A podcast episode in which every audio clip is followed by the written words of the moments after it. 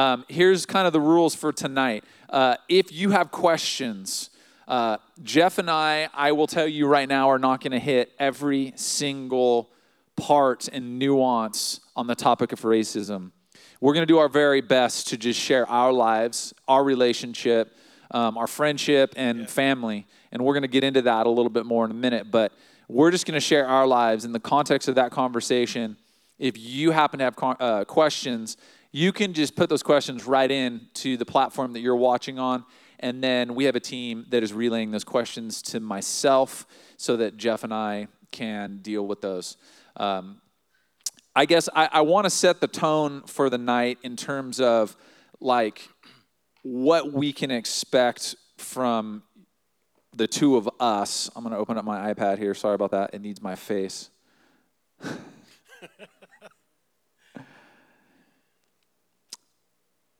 couple things. Number one, we said tonight we're going to talk about racism in the context through the lens of faith, friendship, and family. So Jeff and I are operating underneath the pretense that if you're if you're sitting in the room or you're listening online right now, that you are a person who is asking one key question. How does God how has he, how will he, how is he threading himself through the topic and through the questions that we're going to talk about? So, Jeff and I are going to reflect a lot on Scripture and a lot on what we feel like God has shown us in our life, our life individually, uh, and our life together as friends, and our life together as family.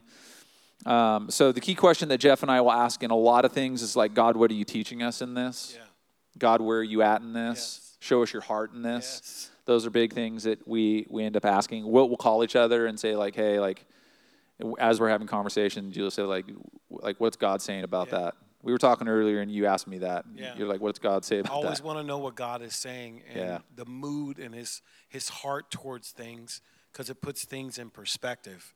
It's easy for me or anyone to jump to any conclusions because there's so many voices. You got to get quiet and hear where God's heart is because that's where the grace is. Yeah. Yeah. And you do, man, and you do a really good job, I think, in my life of kind of tuning me back into that and pulling me back to that sometimes because I don't, I don't, I don't live. I wish I did, but I just don't live there all the time. I'm a little bit intense, and yes, I think some, some ADD going on or something. It's okay. I don't know what that is, but it's cool. Um, here, here's a disclaimer uh, Jeff and I do not represent every single white person and every single black person in this conversation. What you see is you're going to see a white guy and a black guy having a conversation out of out of a context of faith, of friendship and family. Yeah. So I don't want you to think that if Jeff says something or I say something or he asks a question or I ask a question, that this is the conclusion or this is what every single person that you come in contact with looks at it in a concrete way because people are people and there's nuances to people's lives yeah, and, and upbringings and all those things. So, um, why don't you, like, first and foremost, a lot of people may not know this, but we're brother in laws. Yeah. So, some people are like, Yep. Because we see each other and like I crawl up across and like sit on your lap, and people are like, "What in the world's going on?" I think there's video footage of this a couple minutes there ago. I was joking there around. So like we genuinely love each other. Yes, we do. Um, we're so we're family, and we have a relationship. We both love God. We're both here working in ministry together. You and I were talking about this. Mm-hmm. What what was the key? And we're gonna, this is digging a little bit into the archives, but it's important. We're not going to walk down memory lane about our lives out of context. So this is contextually. What what was the pillar, the key thing that we found our lives intersecting around? Uh, since we have connected in so many different levels, it's it's our uh, wife's dad. It's we call him Daddy, James Coleman. Daddy. Daddy. Anybody who's met him is He's either Mr. Coleman. Yep. If you first, it's Mr. Coleman. Yep. Because I wanted his daughter really bad. you know I did. Amen.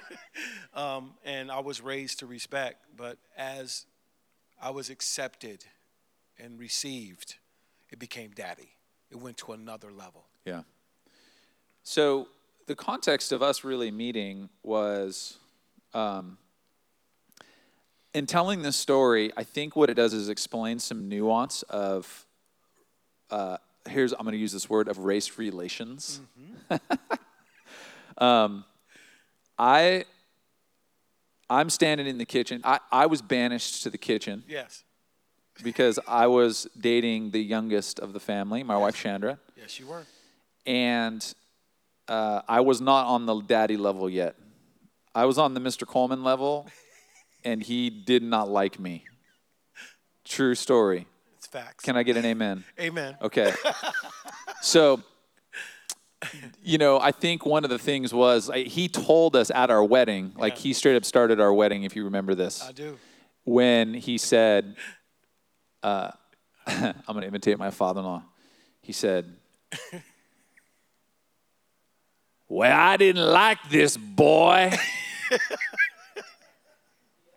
I did everything I could to run him off. Yeah, he did. He goes, and then he always said, you know, he just. My family who's watching right now yes. has got a smile on their face because we just celebrated one year yeah. of uh, of his passing and him going to be with Jesus, yeah. and uh, just this last Saturday, and and it was a joy. But in the same moment, he began weeping mm-hmm. and started talking about, you know, God in the picture. Yes. But before I got there, I was banished to the kitchen, bro. Mm-hmm. And then in came like this dude with like the Kid 'n Play cut. Yes, sir. I had it high and tight. and I and I got to tell you, like, and it and, and this dude was like, he stayed in the kitchen with me. I did. He was like, he hung out with the white guy in the kitchen, and then you realized kind of the dynamic, and that's where the food was. Yes. So I would hang back in the kitchen where there was like greens and cornbread and like black eyed peas yes. and chitlins and yes, soul food. Soul food, right? And I, I didn't know what soul food was. I was just like, it's food. And there was something called Louisiana hot sauce, which I grew up with Mexican food, but I was like, what's this Louisiana stuff? And then I just doused it all with Louisiana hot sauce. And um, I watched you get absorbed into the family. Yeah. You obviously married Gail. I married Chandra. Yeah. But I feel like for the last 25 years of our life, uh, it's God, it's crazy to say, huh? It is. 25 years. The last 25 years of our life, the and not just for you and I, I think this is important for our family. Mm-hmm. The centerpiece of that and the strength of that was daddy. Yes. Um, I remember sitting with him and having a conversation. My wife is at UCLA and she was taking an African American history class at UCLA. And when she walked into the house, he asked her uh, what she was reading, and she told him. And he said, If you want to learn about history, just come ask me. I was there. Yeah. And it started a series of dialogues that I had with him that he was able to talk to me about the racism that he had seen. Yes and what he had dealt with growing up. Mm-hmm. And ultimately, what he found to be part of the solution that we'll get to in a minute. But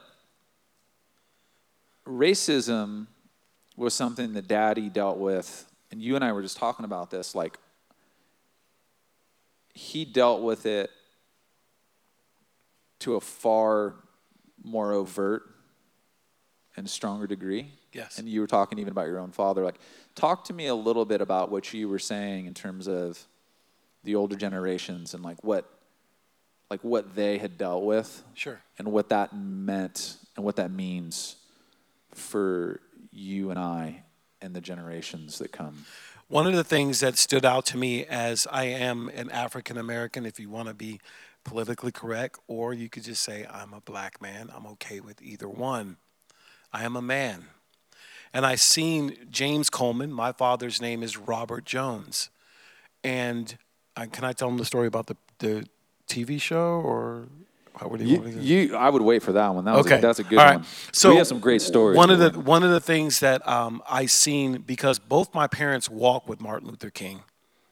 They, I was born in Memphis, Tennessee, in the South, and one of the things they said after some things subsided and Mr. King, uh, Dr. King had passed, I heard my mom said, "We have to get him out of here because the thinking." and the mindset and perspective at that time, he will be trapped as a young man.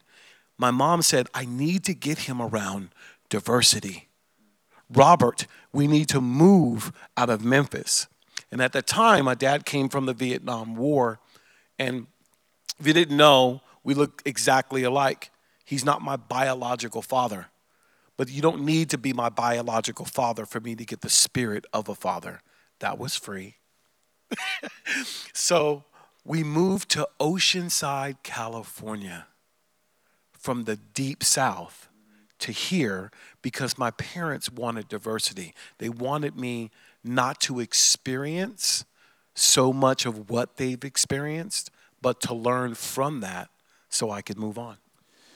So what's interesting is, is I'm going to use some different language. You and okay. I were talking today.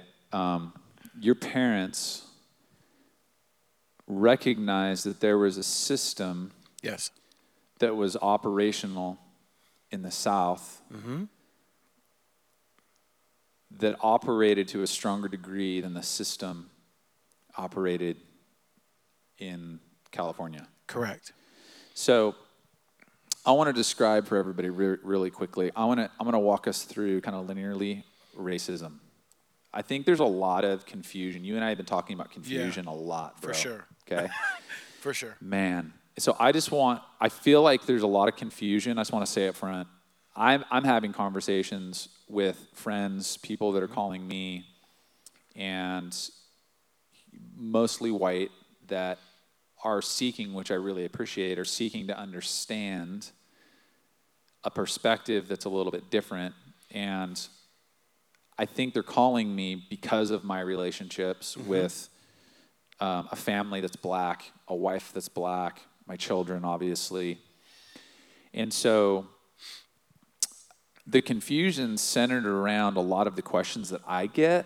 Yeah. Are, I think, caused by confusion because of some definitions. Yeah.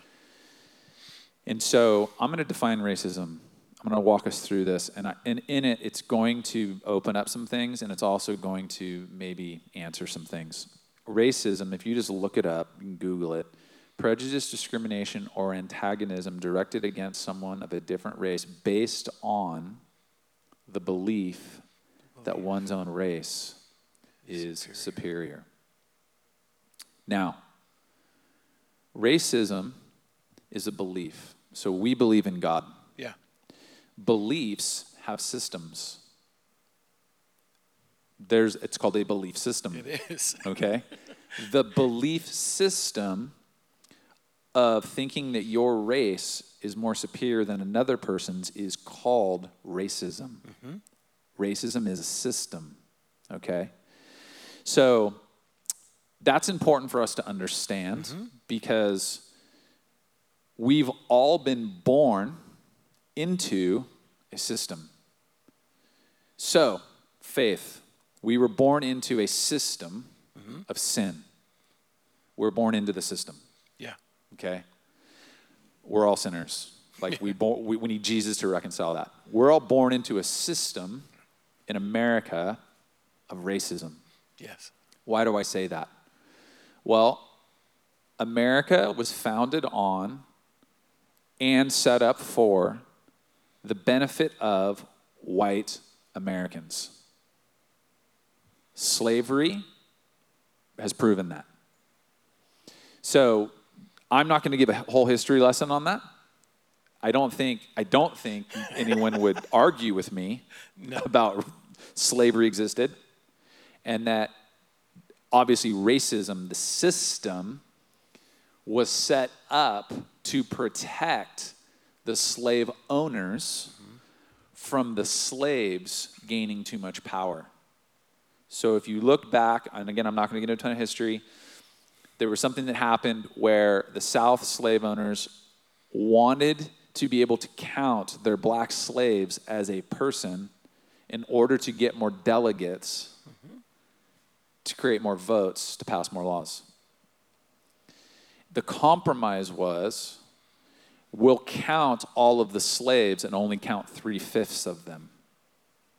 So if there was 100 slaves in the South mm-hmm. in a state, we're not going to count all 100 of them as a whole 100.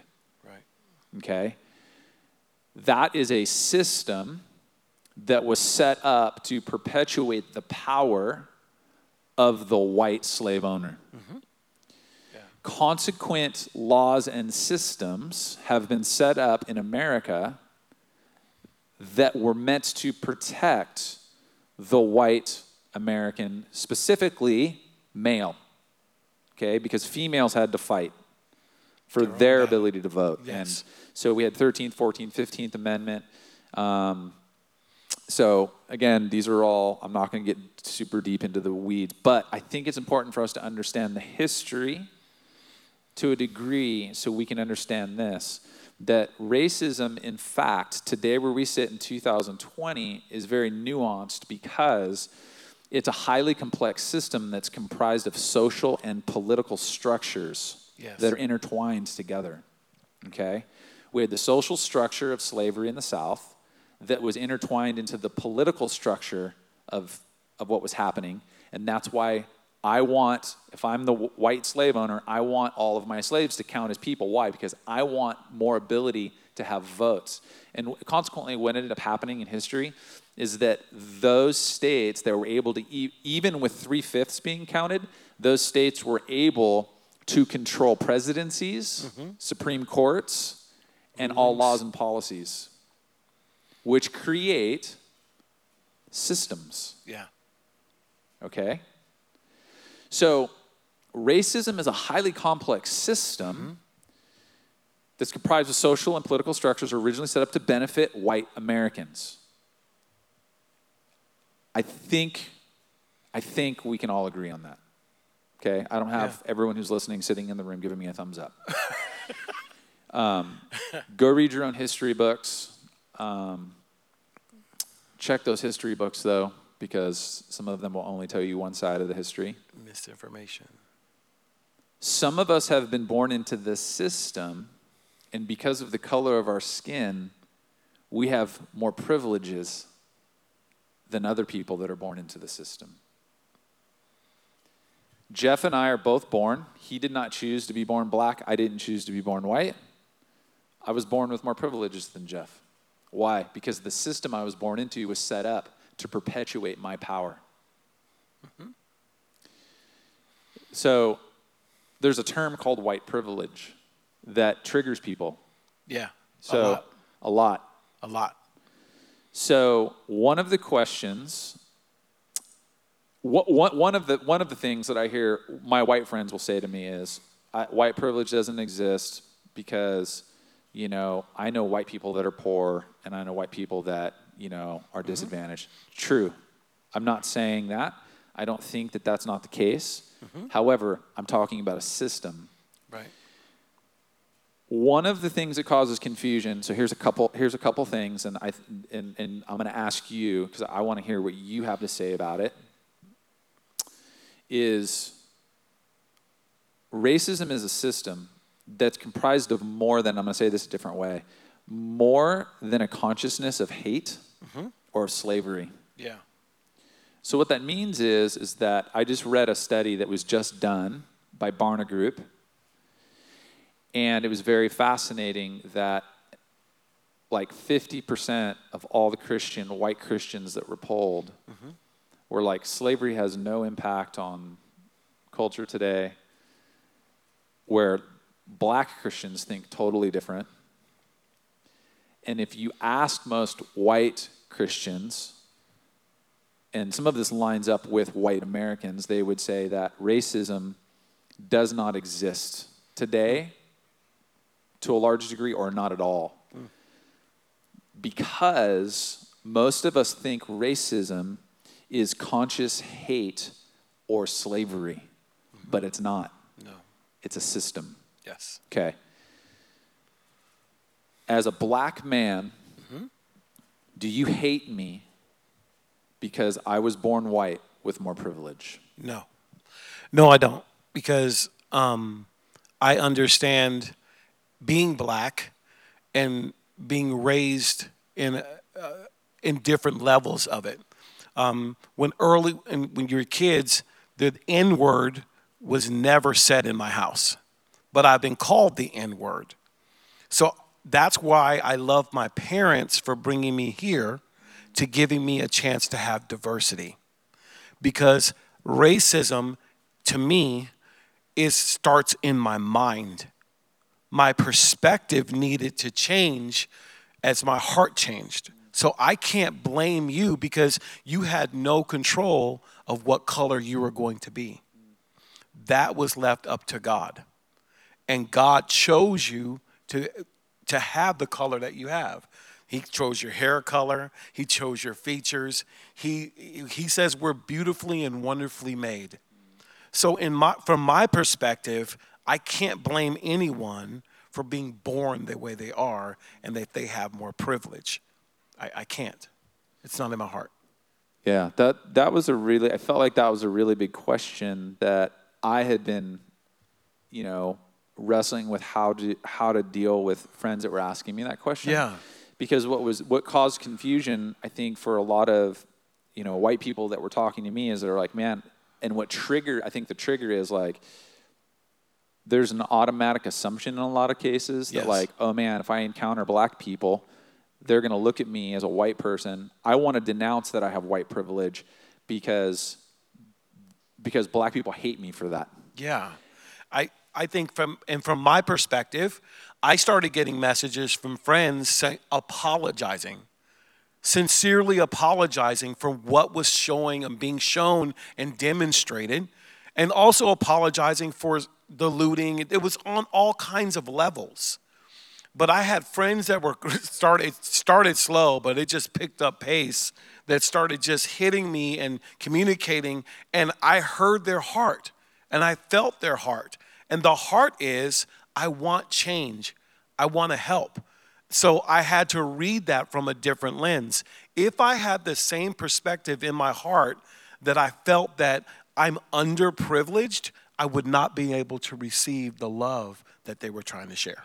Do you think that? Do you think the privilege for you, not not from a systematic standpoint, but from an internal system standpoint, is that where the faith intersects for you? Like God in your life speaking to your identity louder than your external speaking to your identity? Yes, it's it. I because I'm a Christian, and I love Christ and he grabbed my heart, I can't hold what would motivate someone else. So my perspective has to change because I'm in love with him. And something has happened inside of me to the place where I was talking to my wife like, have I been around this so long that it doesn't affect me? And I was trying, and something was trying to come on me like, you should do something. I should feel a certain way. But all along, I heard God say, Be still. There's enough voices and enough chatter going out all over the airwaves. I'm, I want you to listen to me in this and find me in this because I have to find Him in that because everything else is noise and has an agenda. Yeah. And that that's even I'm gonna I'm gonna stir something. That's even with the black culture. There's an agenda. And I might make someone upset at me, but I, uh, I hurt for what's happened. But I won't let an agenda behind that stop me from loving another man. I can't. Yeah, I think that's so good. I think I think what you're speaking to is each one of us has a unique we've walked a unique pathway and journey to get to where we're sitting. Correct. Like say you and I in our lives. And I think I I could do this. I could I can look at someone I can be as prejudiced toward a white person as I could a black person, and this yes. is what I mean. So I'm just we're gonna be transparent here. Sometimes like certain signs, symbols, certain things that that may allude to a certain buy-in to the system of racism. Mm-hmm. I'm trying to really choose my words carefully. um, we're we're going to get something, some kickback. Yeah, matter. I'm going to say something wrong. uh, but I can be prejudiced toward that person thinking, like, gosh, you probably think such and such about me because of my relationship with my wife, or you think such and such about someone who is a person of color in America or whatever. But conversely, someone they could be looking to me, and as far as I know, they could be living the same life in terms of diversity that I am. And I think what we have to be careful of is not prescribing. Jeff, you're black. This is exactly what your response needs to be. Mm-hmm. Pat, you're white. This is exactly what your response needs to be. Stay in your lane. Yep. Don't mix. That's right. Don't mix. Stay in your lane. Yeah. And the reason why the system wants us to stay in our lane because they love division. They love when it's separated. They love because they want to segregate us and control our thinking. Because if they control your mind and your heart, they can control your actions, your buying habits, and all of everything that goes along with the system. But something in the Bible in Revelation says the kingdoms of this world, the systems of this world have now become the kingdoms of our God and His Christ, and He will rule forever. So this system has a place for Jesus to rule. It has its place but it doesn't have a place in here. Yeah. As long as it doesn't have a place between you and I in here and you and I out there, then it can't rule us. Yeah. So, you know, as you and I talk, like I think that speaks directly to if I respond out of my whiteness or you respond out of your blackness. you think how blunt, like me and Jeff are just blunt. If you, if, if I respond out of my whiteness or you respond out of your blackness, sure.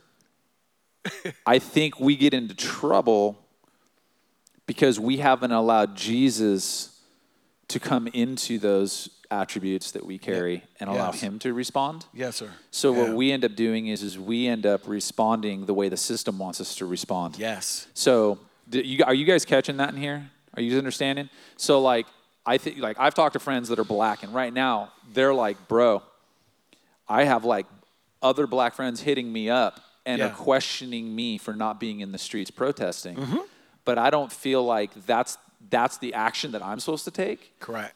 However, this is the action that I'm taking that my friends, by the way, aren't taking. Yes. I, I, I think what it comes down to is, is we should all be moved to act and stand against the system, but we need to ask Jesus to come into our heart and infect infect us just responding out of our whiteness or blackness. Yes. Because if we just stay in our white lanes and our black lanes, that's called segregation.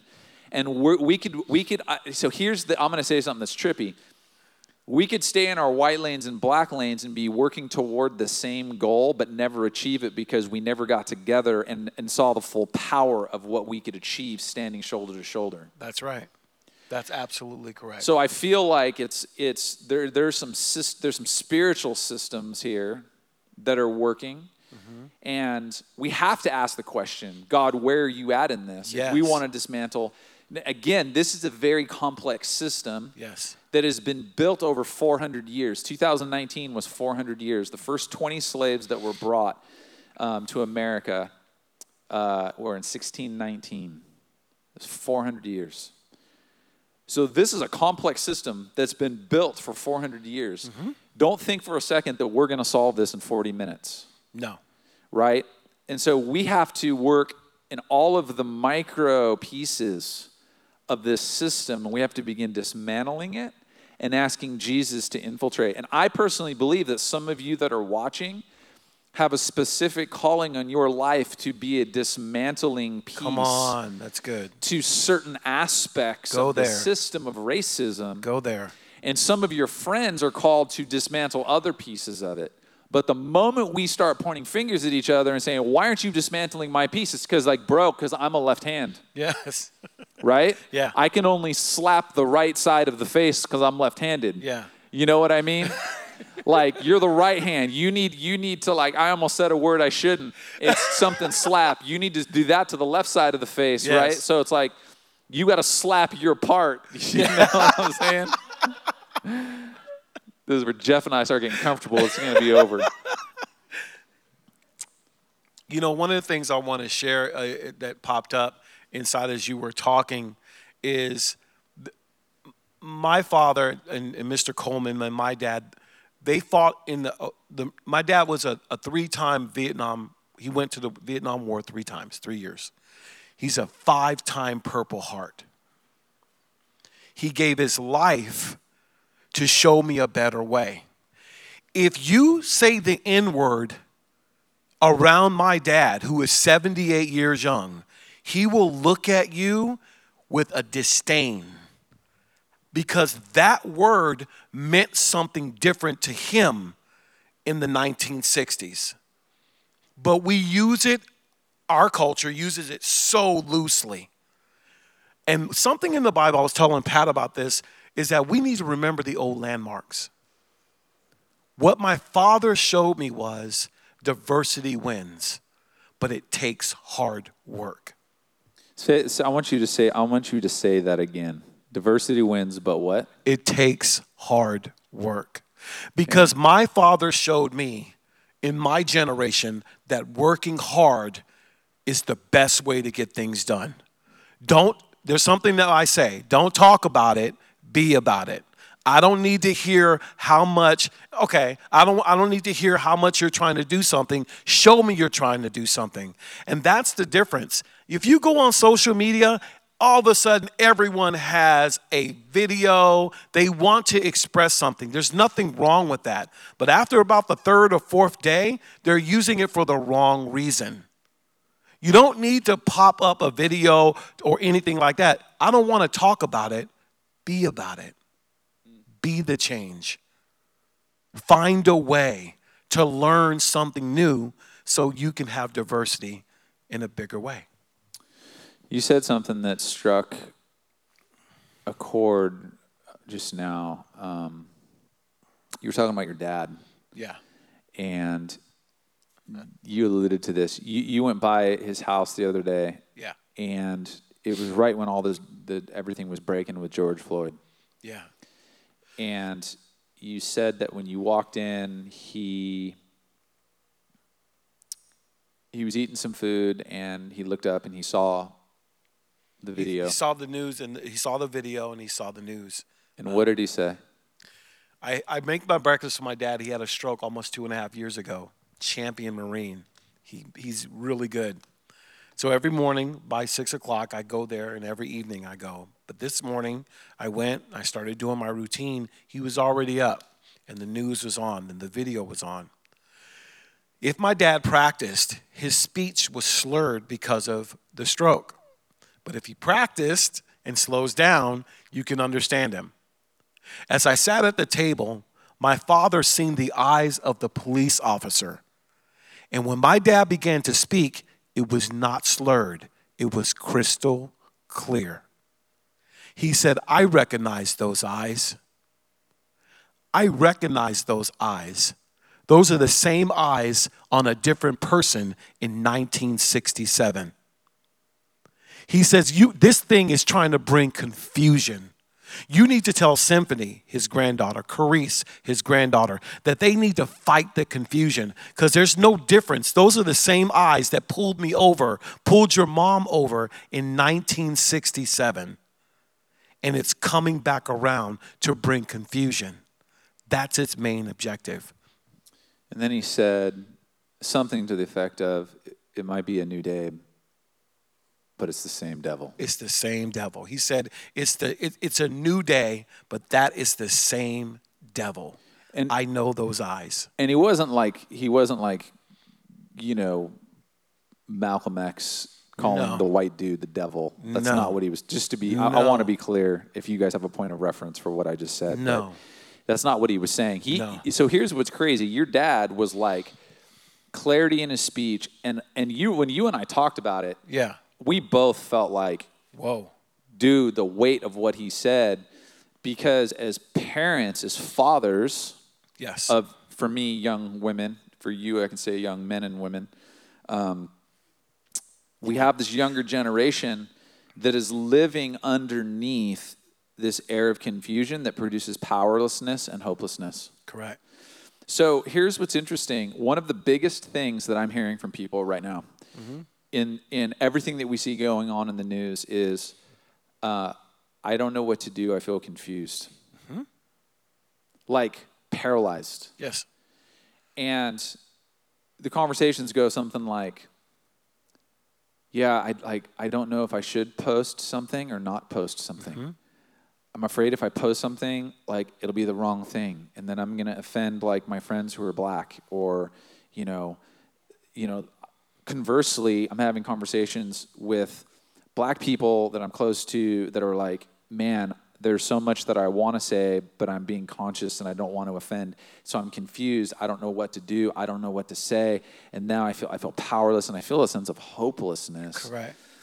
And when your dad said that, I just felt like, man, and you and I both immediately we're like right to scripture. We're like, God is not an author of confusion. No. I mean, that's 1 Corinthians 14 33. God's no. not an author of confusion. So we both were like, oh, if there's confusion, we know. We know that there is a spiritual system at practice here. Yes. So when your dad was saying that, it was like the system is coming around the mountain again yep. and wants to wrap our young generations up in this crap. Yes. And get them so confused and mainly confused about their identity. Yes.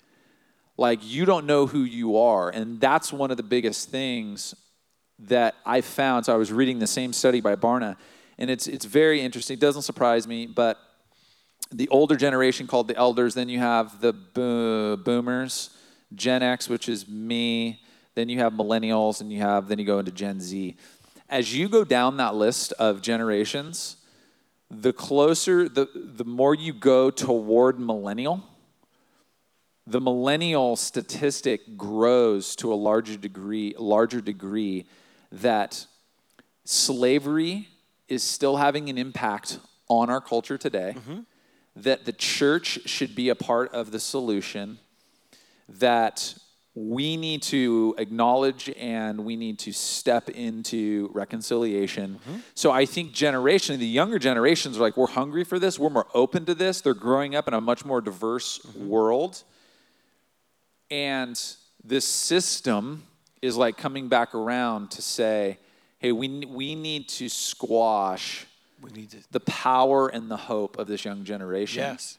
So you and I as dads, we stood even on Sunday and we kind of had tears in our eyes at one moment saying, "Wow, this is not this is not about me convincing or preaching or having this conversation for don't get me wrong, I don't want you to take this out of context.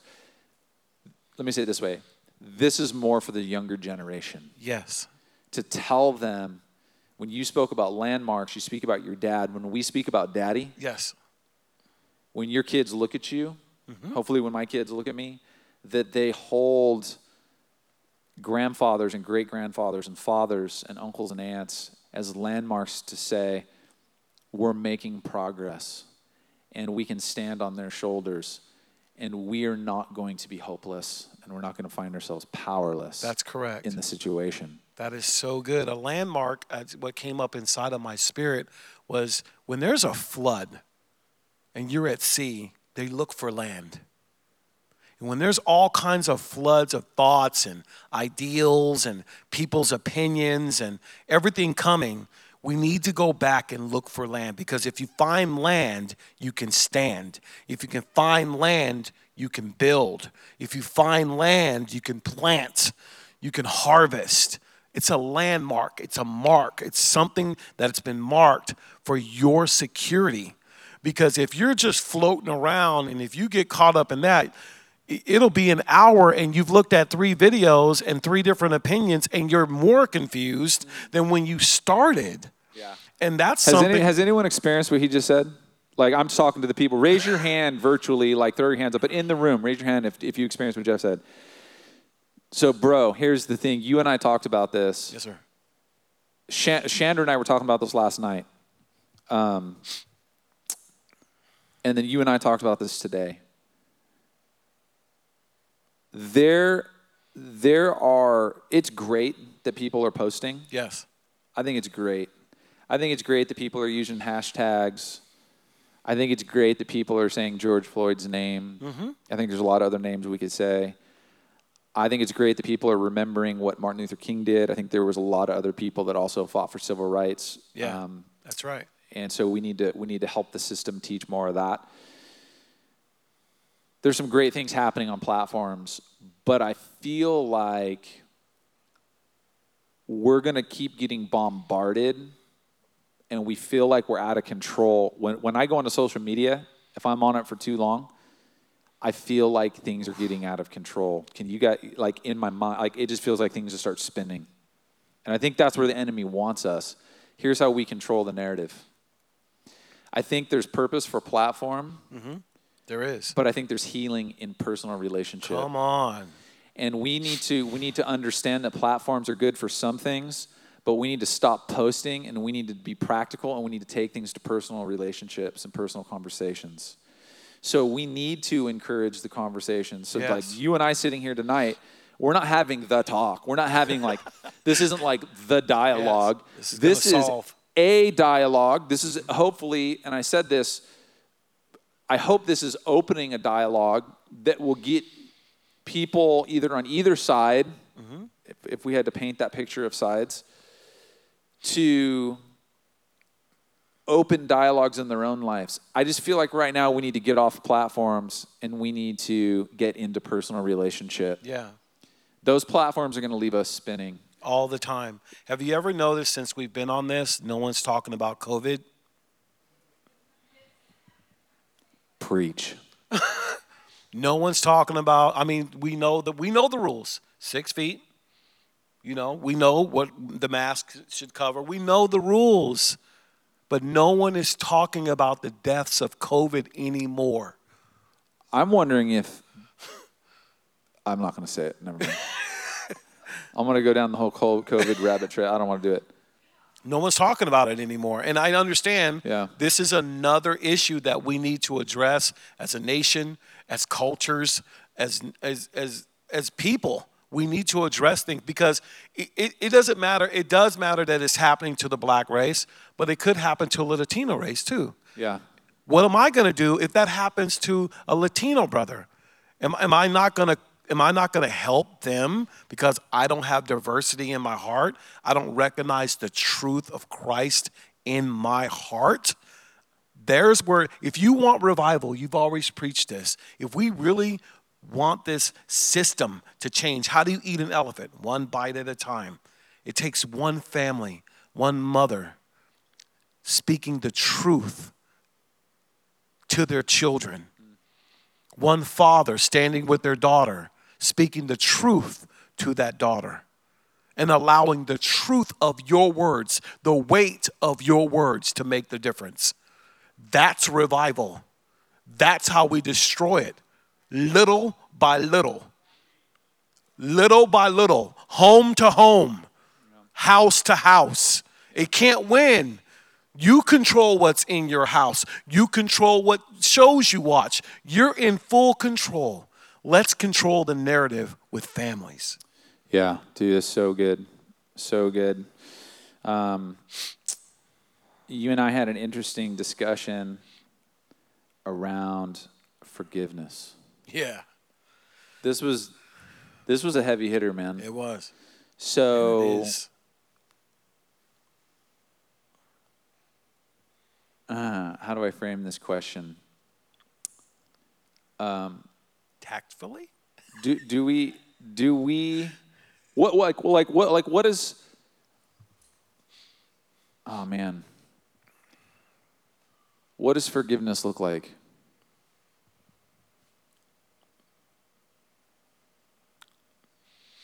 I'm only going to speak for me. The system tried to give me an identity of broken pieces. And I was a man with a lot of broken pieces. And forgiveness through another man in Christ fixed my broken pieces. Helped me put the puzzle together. Forgiveness helps me it helped me be who I am. It, it, it's helped me become who I am because forgiveness takes a risk and it takes transparency. And someone was willing to show me Christ within that transparency. So with me, forgiveness looks like I have the, because someone fixed my broken pieces I can help you fix your broken pieces and I can bring healing and forgiveness to you. And if I help you put your puzzle together, now you have a mandate to do the same. Find the broken pieces and let's put it together. That's what it looks like to me. Super fascinating. Um, I was reflecting on a poll that was taken. Mm-hmm. Um, and basically, there was a little bit of a divergence between uh, white Christians and black Christians mm. in this study. And here's where they diverged. Um, I'm going to say it like this the, the concept of forgiving and forgetting about the offense, Ooh. right? Yeah, we're going there the, the, the, the, concept of forgiveness looking like reconciling and restoring relationship mm-hmm. for both black and white Christians that were polled were both almost similar. Hmm. Both were like, okay, we'll repair the relationship. Here's yeah. where they diverged.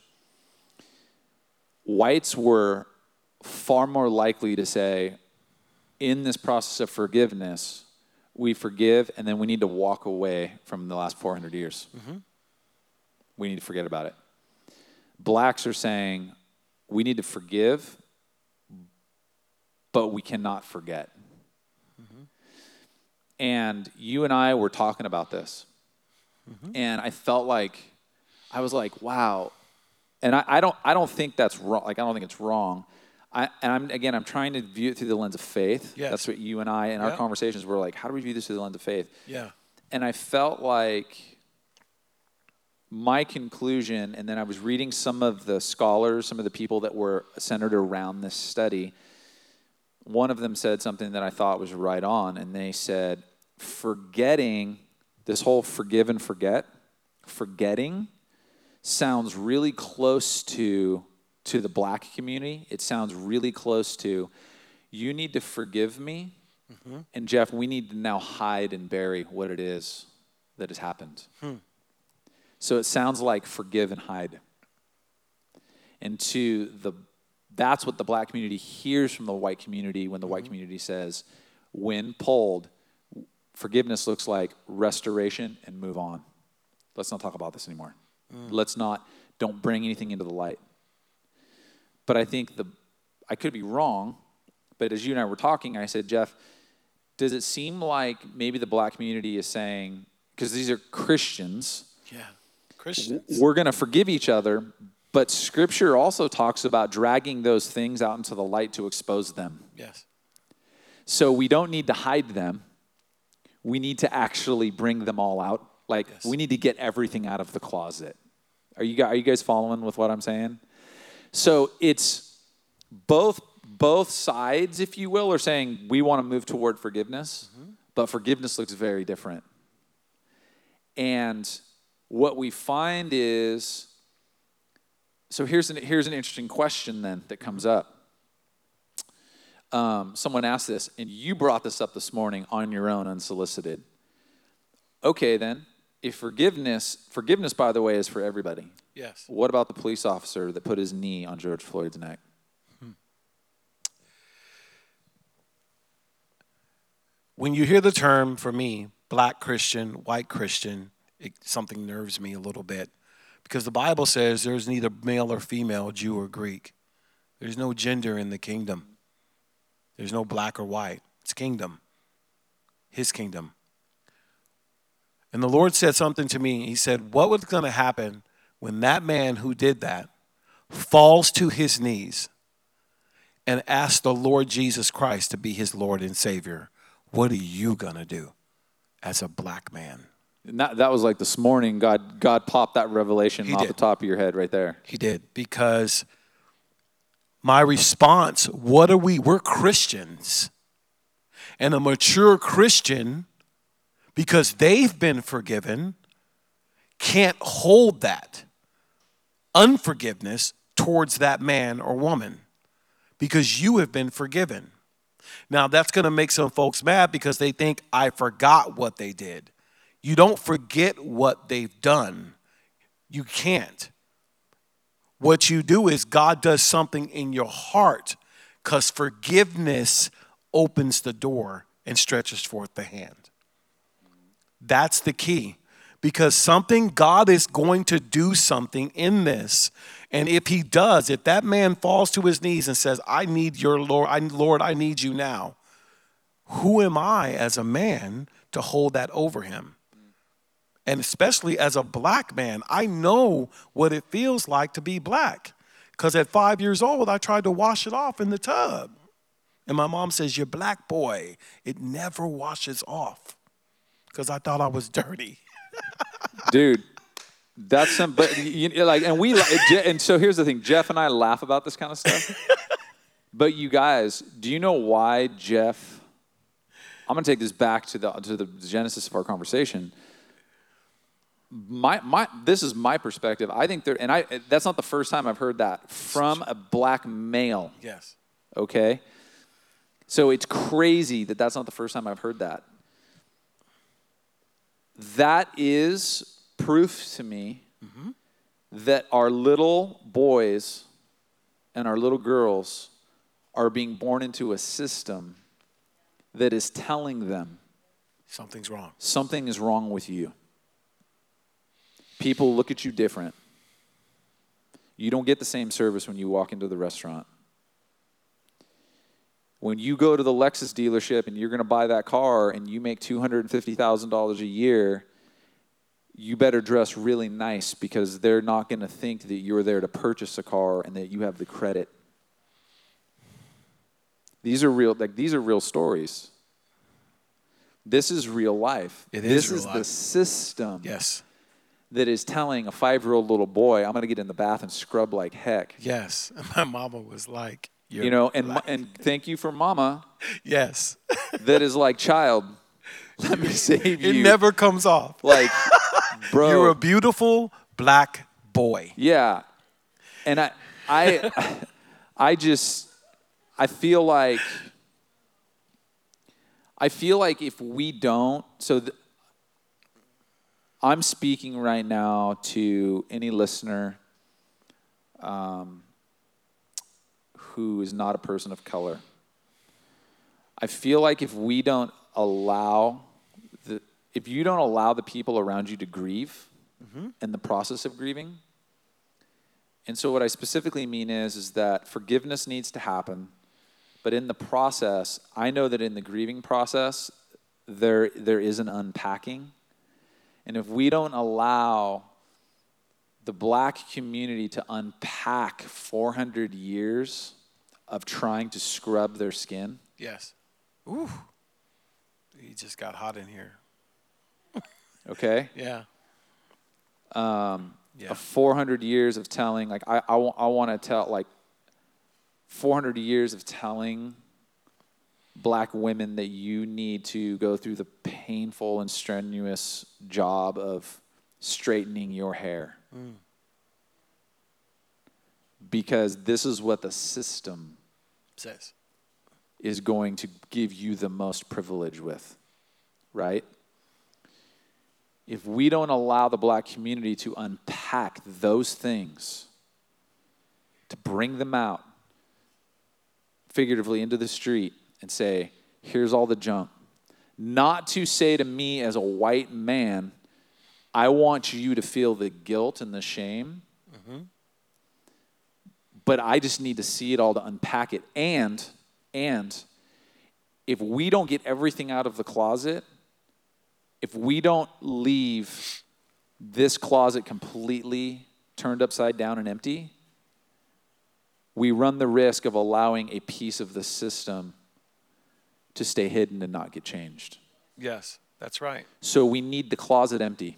That's correct. Because now we can see all the play. That's correct. And it goes both ways. Here's a story for you. I was telling Pat, I used to travel and do real estate training with one of the best real estate trainers, and we happened to be in Atlanta. It goes both ways. We went to the mall in Atlanta, I think it's Lexington Mall, and I was with a white colleague. Her name, I'll leave it, and we were having lunch. Because I recognize things and I've been black my whole life, I know you get triggered. You know when people are watching. You know the look. You know the look. Yeah. We're having lunch. She has no idea. And the majority of people that were sitting in the mall were black. And they were looking at me and my colleague with so much hatred because she was with a black man. And the thought is there's nothing wrong with that because being with a man having lunch. But the fact is, in their mind, how is these white women taking our black men? You see the perspective? It, it brings so much division even in that. All we were doing, we've been working eight to 12 hours, we were having a meal. And when her eyes were open, she goes, I never knew. This is her, her words. I never knew how what felt to be you until that happened to me. We want empathy. We want to understand. If you want to understand, we were talking about this don't come with a lot of words. Just come into the room and stand there. Pray with me. Pray for me. Pray with me. Stand with me. You, mean, you don't need to understand. You don't need to say anything. I just need to know you're here. And if you hear, you matter. Because it's a tough time for some of us. That's all we need. We don't need a lot of upchuckers. Just talk, talk, talk, talk. I just need to know you're there. And if you're there, we're going to get through it together. Yeah. Amen. Is, it, is this helping? I don't, I don't know if it's helping. I just feel like you and I, dude, honestly, I just feel like we're at a family gathering. well, yeah. We're I just mean, like sitting having conversations. That We, our family gets in, engaged in conversations, bro, that I'm just like, how did I end up in this family? I'm the odd white guy out. So, um, above it all, yeah. Um, I'm going to talk about some. I, okay, now Jeff and I don't have like the the solution to racism or race relations. We can only talk in the construct of our life, our life together, yeah. what we've experienced together, yeah. what our family's experienced, mm-hmm. who's a very diverse family. Oh my gosh right? yes. I kiss your mom as a son. Yeah. Janet like, Lynch sees me as her son because I kiss her on the cheek. And when she walks in this church, she turns her cheek, waiting for the kiss. Yeah. It's diversity wins. I love that. More more than she does me. she got a sweet tooth, bro.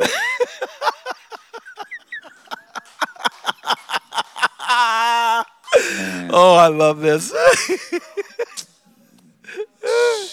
I think we should bring some more diversity in the house. You know, my mama's single.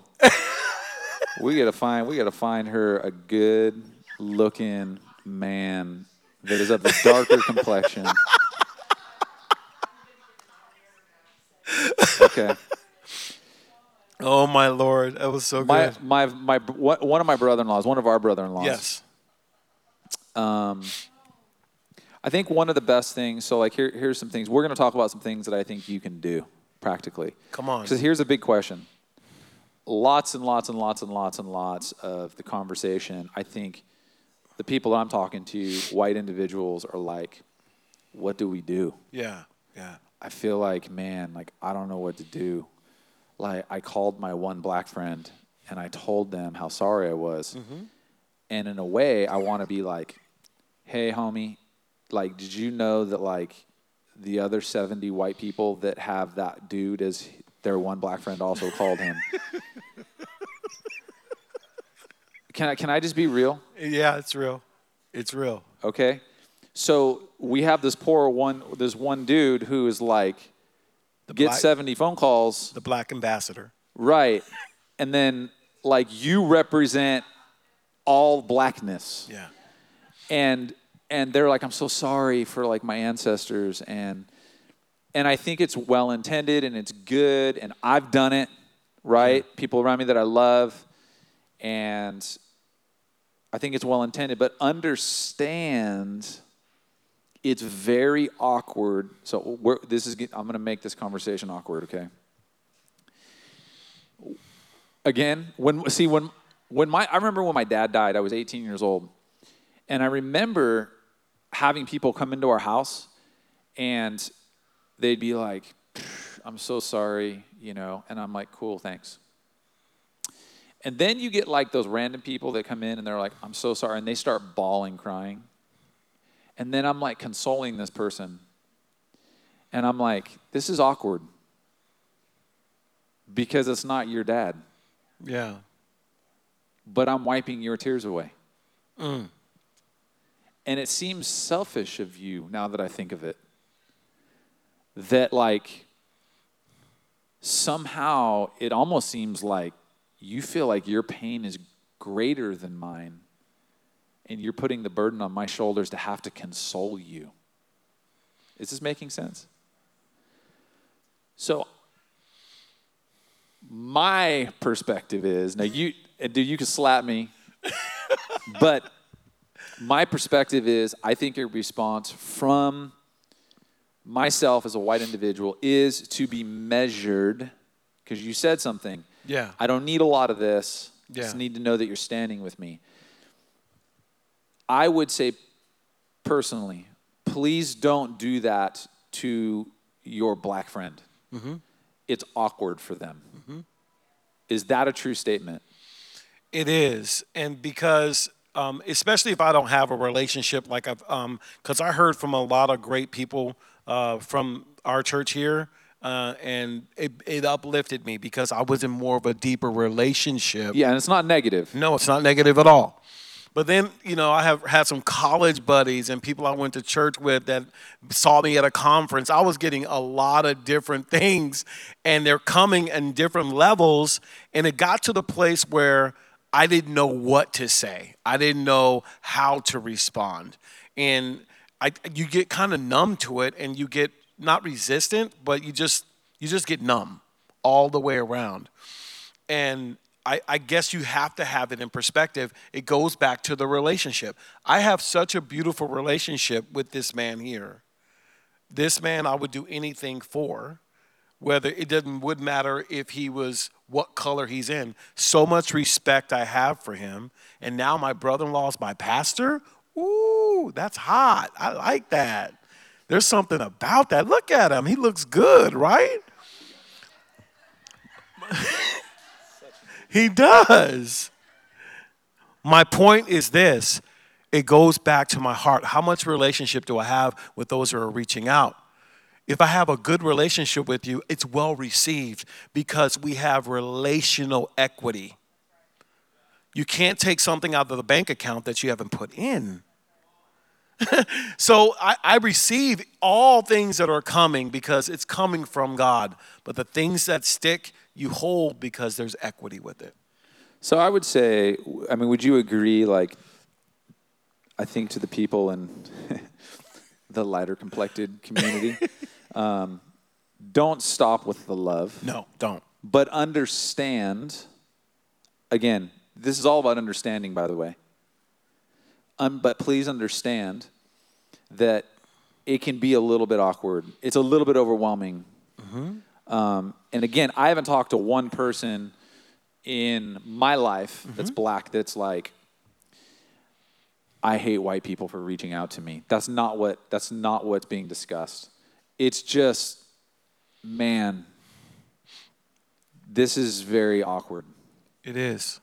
And I and I and I think it's worth having the awkward conversation about it. It is. It's like asking that, gr- that girl to dance in the seventh grade and you just don't know what to do. Yeah. You know, uh, what do I say?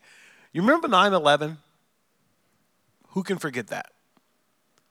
But weren't we giving racism and looking at Middle Easterns, blaming them when they walked into the room?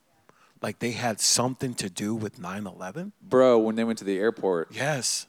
Come on. right? Reverse racism. Racism, again, he preached about it, ministers about power. It's the powers, it's a spiritual battle that's played out in our hearts and our minds. In 9 11, they had nothing to do with that. But when they walked in airports, when we went through airports living our regular lives, it became evident what was in your heart when you seen someone of that nationality. Can I get an amen? Amen. Hashtag, can I get an amen? I'm going to get to some questions here in a second. So if you guys have questions online, if you have questions, um, jump on those. I'm going to get some questions in a second. I'm going to I'm going to cover all this because I think Please do. I think the covering for all of this, you know, my wife and I, Chandra, were talking about this, and um, you and I had talked about this earlier. That um, I'm to read. I'm just going to read these scriptures because I, I think Sweet. this is going to explain itself. But really, we need to cover all these things. Um, Mark 12, 28 says, One of the teachers of the law came and heard them debating. Noticing that Jesus had given them a good answer, he asked him. Now, one of the teachers of the law came. So there was these Sadducees that were asking Jesus. They're trying to pin Jesus down. Let me say it another way. The system Come was on. trying to Come overrule Yes. what Jesus was attempting to bring. That's good. Okay? When we attempt to revive, reconcile, and redeem things, the spiritual system that's been set up since the beginning of creation through sin always attempts to overthrow everything that we do. So good. And Jesus gives an answer to this. They say, of all the commandments, which is the most important? Hmm. They're trying to trip him up, right? Yep. He goes, the most important one is this Hear, O Israel, the Lord our God, the Lord is one. Love the Lord your God with all your heart, with all of your soul, with all of your mind, with all of your strength. And the second is this Yes. love your neighbor as yourself, and there's no commandment greater than these. This idea of love is very interesting. I felt like the word that the Lord gave us tonight, Jeff and I were talking about this, is um,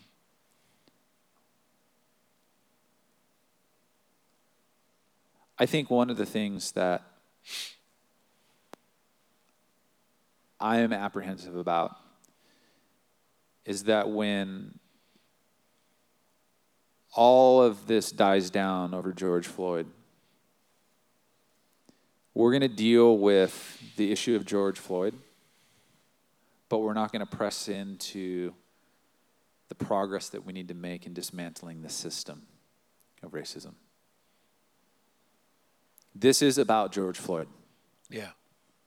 A father. but the bigger picture is that this is about breaking a system. Yeah. And so I feel like, much like the Sadducees to Jesus, that this is a, this is a power struggle of systems. That Jesus' answer to system overthrow was love. Yes.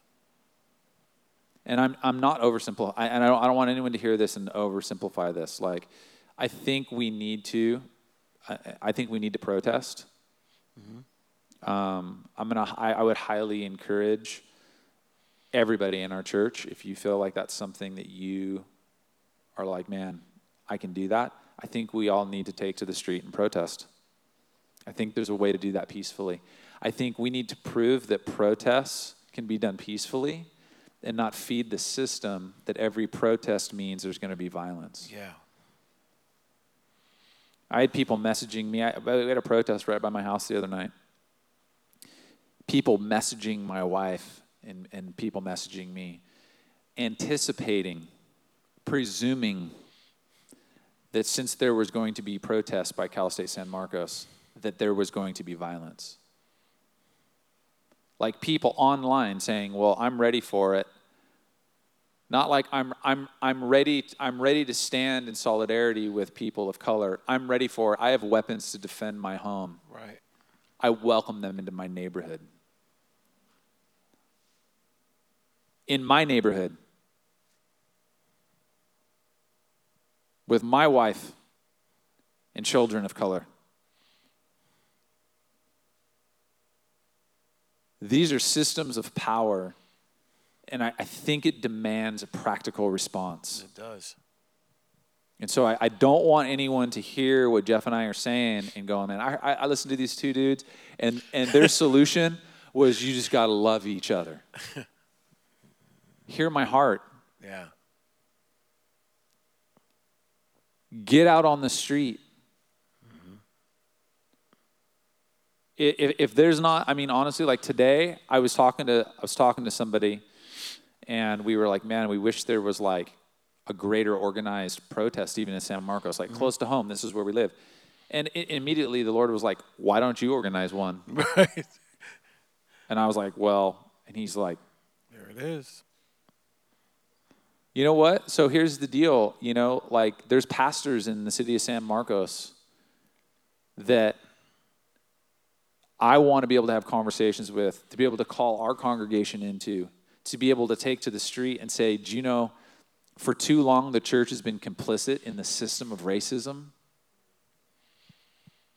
The KKK. And we wonder why churches on Sunday morning are still segregated. Because so much hurt has been born out of a man holding a Bible to protect his perverted version of supremacy that no man should hold over another human being. Hmm. That's a system. Yeah. So I, I think we need to step out and do practical things. But here's the thing it cannot be done outside outside of or without love Jesus isn't saying just just love, just just hug people, bro, yeah. and say I love you. Yeah. Send them a sweet text it, with those little heart emojis. It'll go away. It'll go away. That's not what Jesus did. Jesus stepped in, didn't he? He did. Jesus protested. In fact, he, prote- he protested to the point of his death. He did. Are you willing to die for what you believe? I mean, this is the level that we're at. These are yeah. this is this is not this is not a Republican Democrat issue. Come on. This is not a Christian non Christian issue. This is a humanitarian issue. Yes.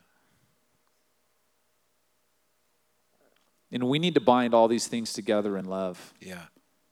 I told Jeff, I felt like the Lord, what the Lord said to me is, um, your black brothers and sisters don't need a guilt offering, they need a love offering. And I could take to the street out of guilt because I feel bad. Mm-hmm. And that will be momentary, it will last for a split second. But when it's rooted in this loyal love that God is calling us to in Mark, yeah, that He calls us to in 1 Corinthians 13, come on. This is what it says. You and I said this. I said, Jeff, what can I do? And you said, just keep standing with me. Yep. And I asked you, I said,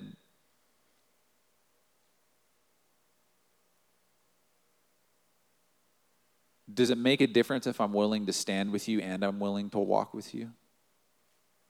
Like, I could stand, but as you begin to walk through, yeah, I could just stay standing. Yeah, if if you're willing to stand, that's one thing. That's good. But if you're willing to walk with me, that's even better. Because it's action. It's now your talk has feet. now your love has movement. And when you move something, I can move a heavy object by myself in certain situations. I probably can move the same heavy object with your help by walking right alongside me. Yeah. It's bearing the burden. Yes, sir. It is. Even even though what it is I'm moving, I didn't place it there Mm-mm. personally. No. You didn't. You know. Some of these systems we're born into. It, like my I said earlier in the today, my parents wanted me out the south because of the perspective. They wanted me out of that system. And they wanted me in diversity. And that's why my family is diverse. If you've seen our family, diversity is there because we have one common goal. You matter right where you are.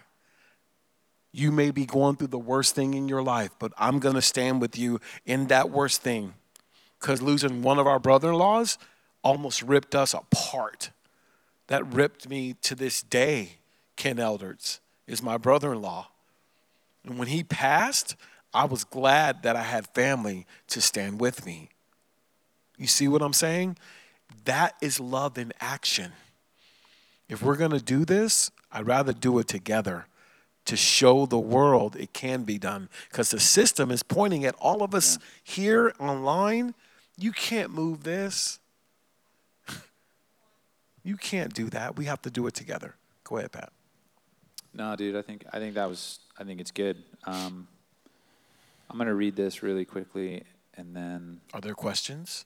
There is a, a question. Oh, a question. Okay. Um, that I think we You know, here, here's the here's the thing. I think I'm going to be honest with you. I think this is a tough topic for people to be. It's just tough to be vulnerable. Yeah. I mean, to be real, it, it's hard. I told Chandra this morning I didn't want to show up and do this.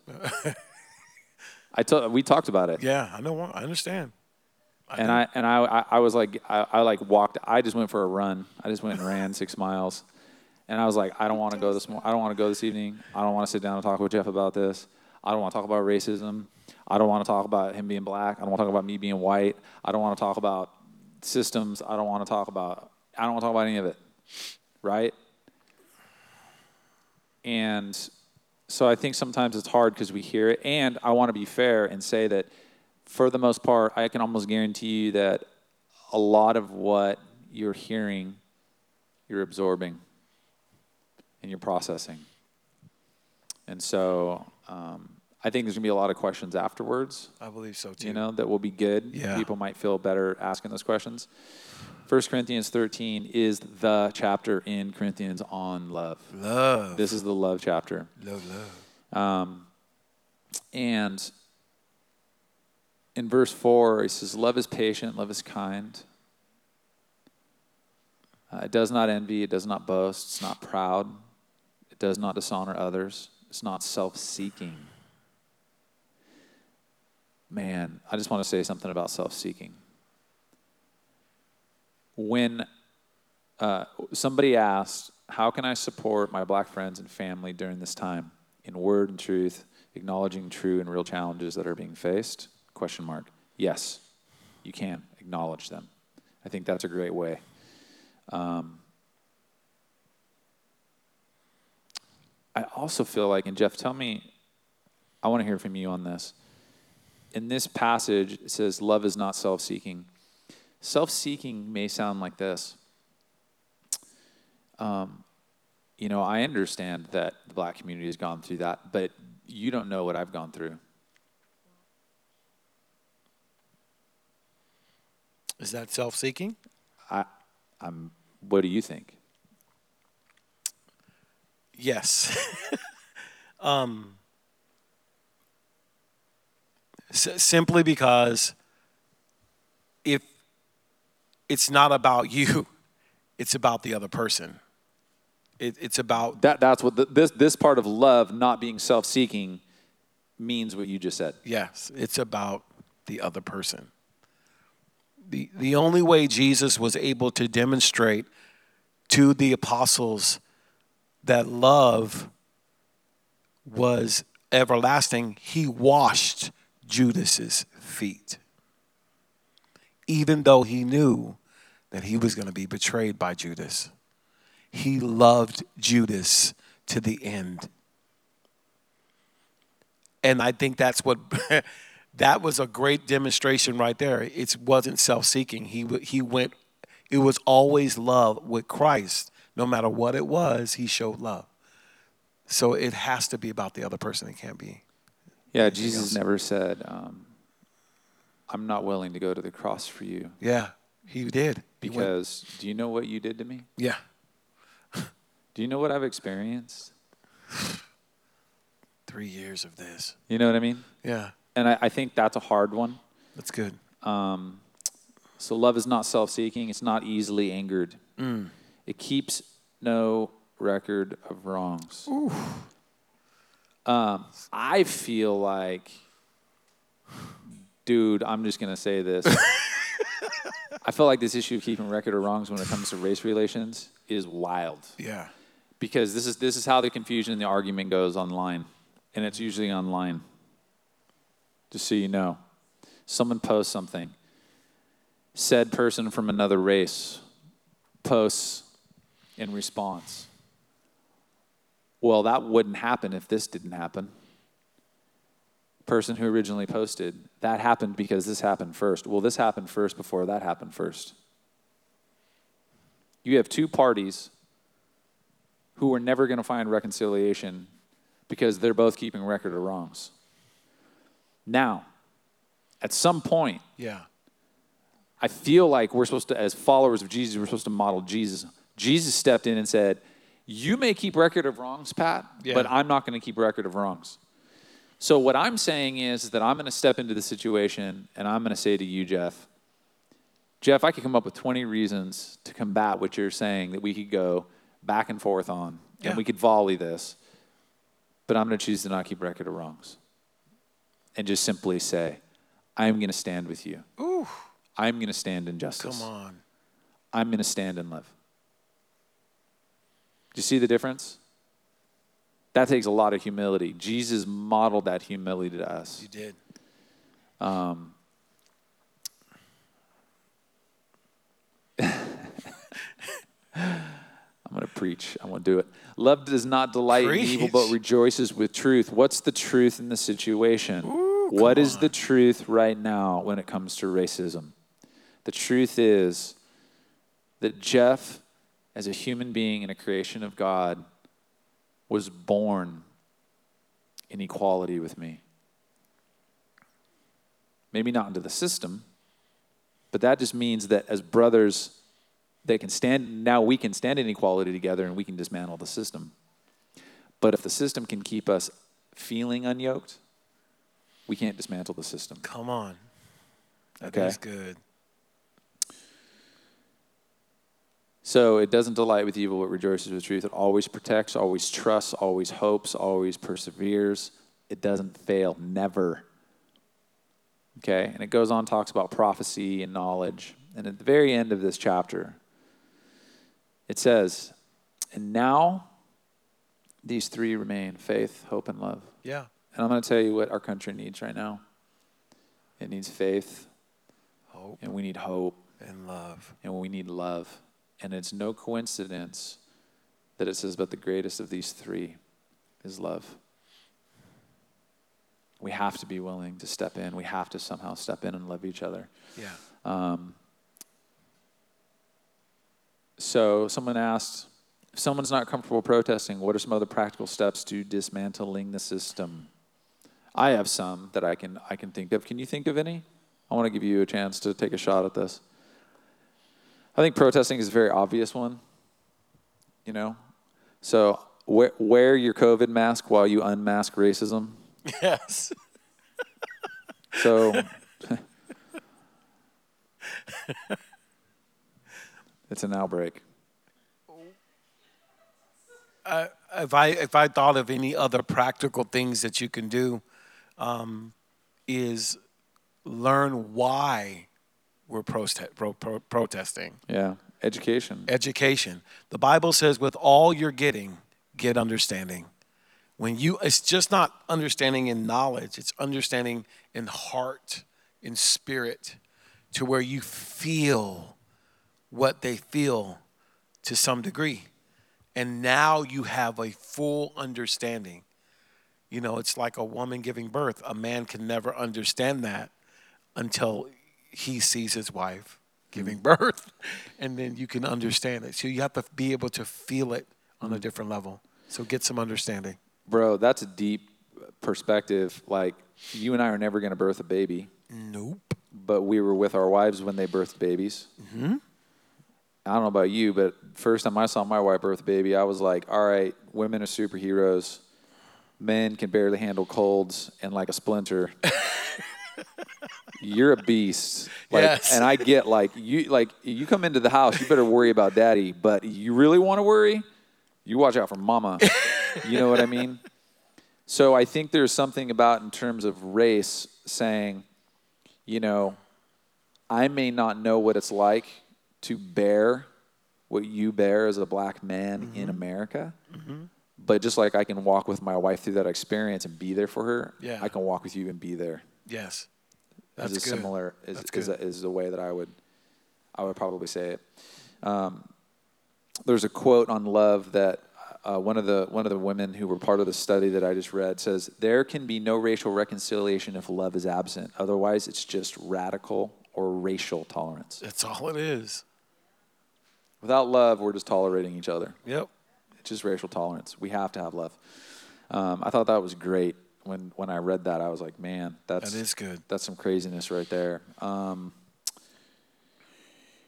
I'm reading this. I'm I'm reading these to get context before I say them out loud. Um, you okay? How would you approach people that you know on a personal level so we're not talking about people that are posting things, but like on a personal level. How would you approach people you know on a personal level that continue thinking all police officers are bad? Mm. In the f- last few days, six officers were killed, and four of them were minorities. Well, I've been fortunate enough to have a brother in law who was a police officer in Oceanside. Uh, who was black? Who was black. James Michael is my brother-in-law. Um, all all in his and believe it or not, he arrested. And now that's another story. Anyway, another story, bro. I don't want to give all my secrets, but anyway, dude, he he was one of the ones that got me on the right track. All I would say this: you have to judge a tree by its fruit. because I seen good fruit in James Michael, I can't say that all officers are bad. I can't because I only can judge a tree or a person by the fruits that they bear. And I don't need, you know, a, a, mean or evil person when they walk up on you. You don't need an angel to come down and say, that's evil. You feel it. You know right from wrong. Yeah, I think um, you know, I think on a practical level, yeah. you know, even helping like so education, like education yeah. teaches me that not all not all cops are bad. No. Right? Not all not all black people are bad. Are rappers. Anyway. Are rappers. I can't rap, dude. not not all not all white people are racist. Right. You know, do you see what I'm saying? Mm-hmm. So I think what you're saying is really it's it's it's beneficial, it's good. And the way that we change, so I'm going to talk about how to change perspectives real quick. How do you change perspectives? Um, and this is something that our brother in law, James Michael, just today, we have this family text thread that's interesting at times. Hmm. Um, and it's all of, there's five siblings to my wife's family, and then it's got Jeff and me and my sister-in-law Julie. Shout out to Julie mm-hmm. Um, for holding it down with me in the yes. family gatherings. Um, and James Michael is sending the text in the text, and he and he said this very interesting. Um, he was talking about some stuff, and then he said uh, something that his dad. He said, Daddy once told me, so this was his father, who we affectionately call Daddy. He said, Daddy once told me, boy, if you want to make change, you need to do it from the inside. Mm. And James Michael went on to become a police officer in Oceanside, the town he grew up in. And, and I would dare say, really created a lot of change in the he city. Did. He opened did doors. a lot. He opened doors. As an officer and mm-hmm. um, maintained a level of empathy. Wanted to become a police officer because he wanted to help people, and that's yes. who he is. Yeah. Like everyone that knows him, like yeah. that's who he is. And I, I'm very thankful for God putting that in him. Um, and I think to change perspective, you have to listen to what daddy said and you have to get into the inside. Yes. And so when I get to know more people of color, I start understanding more people of color. If I know more police officers, I start to understand more police officers. Yes. Um, and that can be applied in a lot of different ways. That's good. Um, fear is the absence of knowing. Mm. And I think when I know you, yeah. I'm not afraid of you when you walk into the room. If I ran into Jeff in a dark alley, I wouldn't be afraid of him. I had a joke, but I'm not going to say it. Don't say it. I wouldn't be afraid of Jeff if I ran into him. But, but you know why? Because we got the inside scoop on each other. There's a relationship. Yeah. There's a knowing. If I have no experience with police officers, or if I have, let me say this, if I have no experience with people of color other than what I do, this is I, this is a whole nother hour. I'm not going to get into this. Jeff and I could go on forever having this conversation. So, if all I know about black people in America are sitcoms, music, and entertainment, I am wildly misled by how black communities operate, run, and are living life. Would you agree? Yes. And that leads to stereotypes. And we then start walking. Do, do you guys see how this? And do you see how this supports the system? Mm-hmm. If, if I can just fill your brains with media that is telling a one sided story, you don't know anything other than that about the black community. Mm-mm. So it's mind boggling when we see, you know, the lead role in a movie who is a black man or woman who is educated and speaks well for themselves. Because what, what, what I've heard, Jeff, you've probably heard this, I know that my wife has heard this, is like, well, you're not really like black, black, like, because you, you know, you're educated and you speak well. Yeah, I've heard that. Has anyone ever heard that in the room? Or they tell me, you don't sound You don't black. sound black. And I'm like, whoa. Whoa. right? Why? Be, well, because all's the only perspective that I have is fill in the blank. Yeah. Okay? Media or whatever. Mm-hmm. So, um, one more question. Okay. They keep coming in. How do we recognize the system around us so that we can be a part of changing it?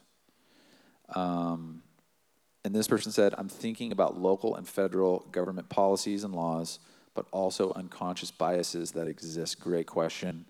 That is great. I have, I have something for that. Good. I don't want to be the expert on race relations.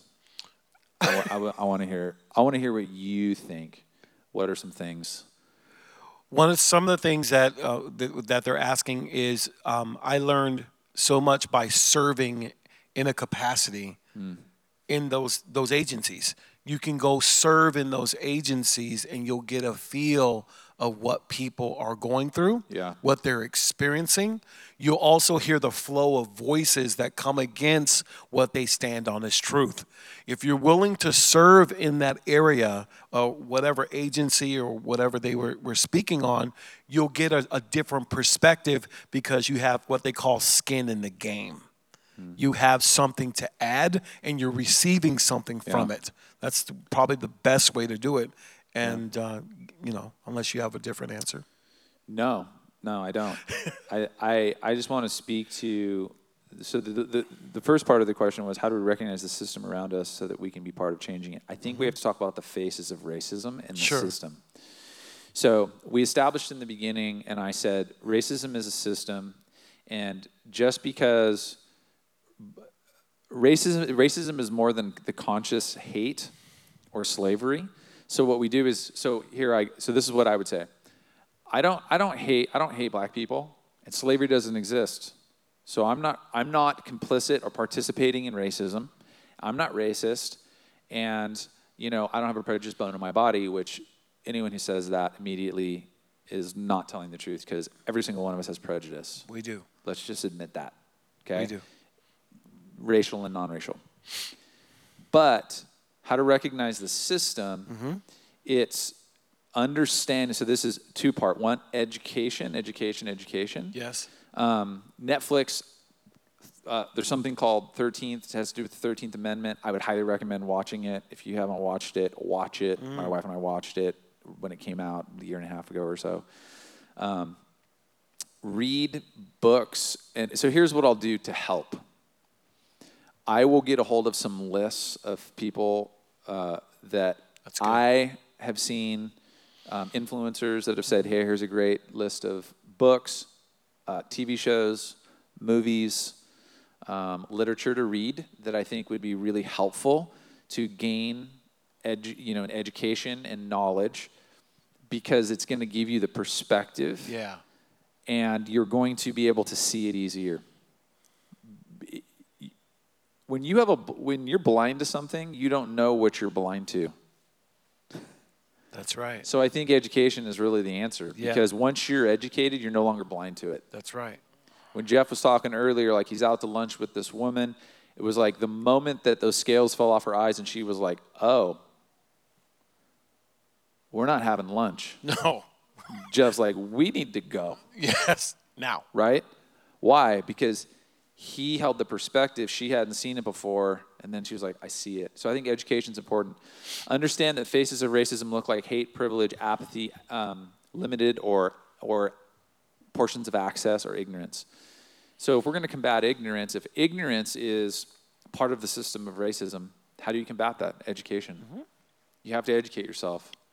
By the way it's the number one reason why um, we oftentimes we'll see, and this is a whole nother topic, man. The educational system is not the education system as a, as a whole, but it's intertwined with the social and economic system in America.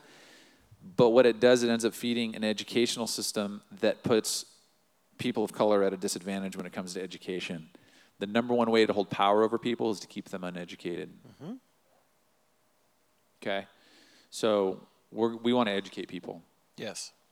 So I would say education is huge. My wife just sent me a text message with a list of books to read and things nice. to watch. Look at that. So, of course, she's the educated one. Of course.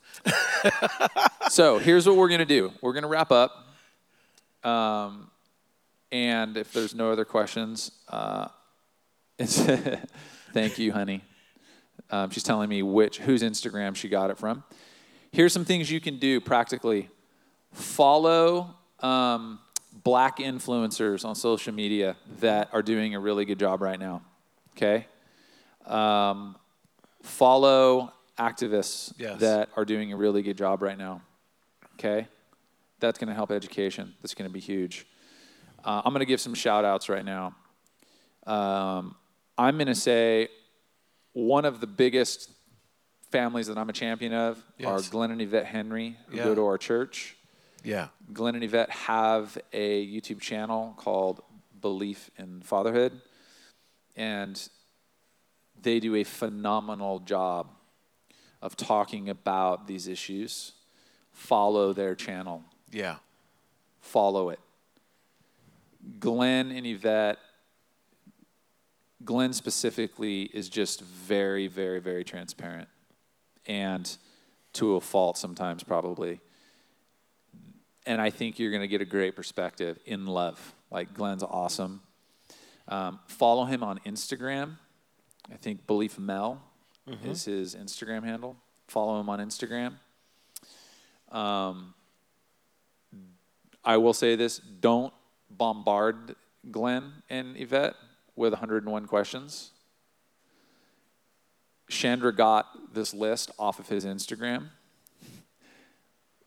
So follow him on his Instagram. I'll actually forward this as well to make sure that everyone has it. We can put it in as a link to our show notes or something. Um, I think following them would be great. Um, there's a list of books and shows that you can watch that I think are are worth your watch, time yes. to watch and to mm-hmm. to take a look at. Um, I think we're done.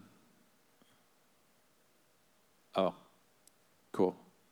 Something else. the team's giving instruction to our production team to put things. Okay, so here's the deal. Uh, Jeff and I did not answer every question.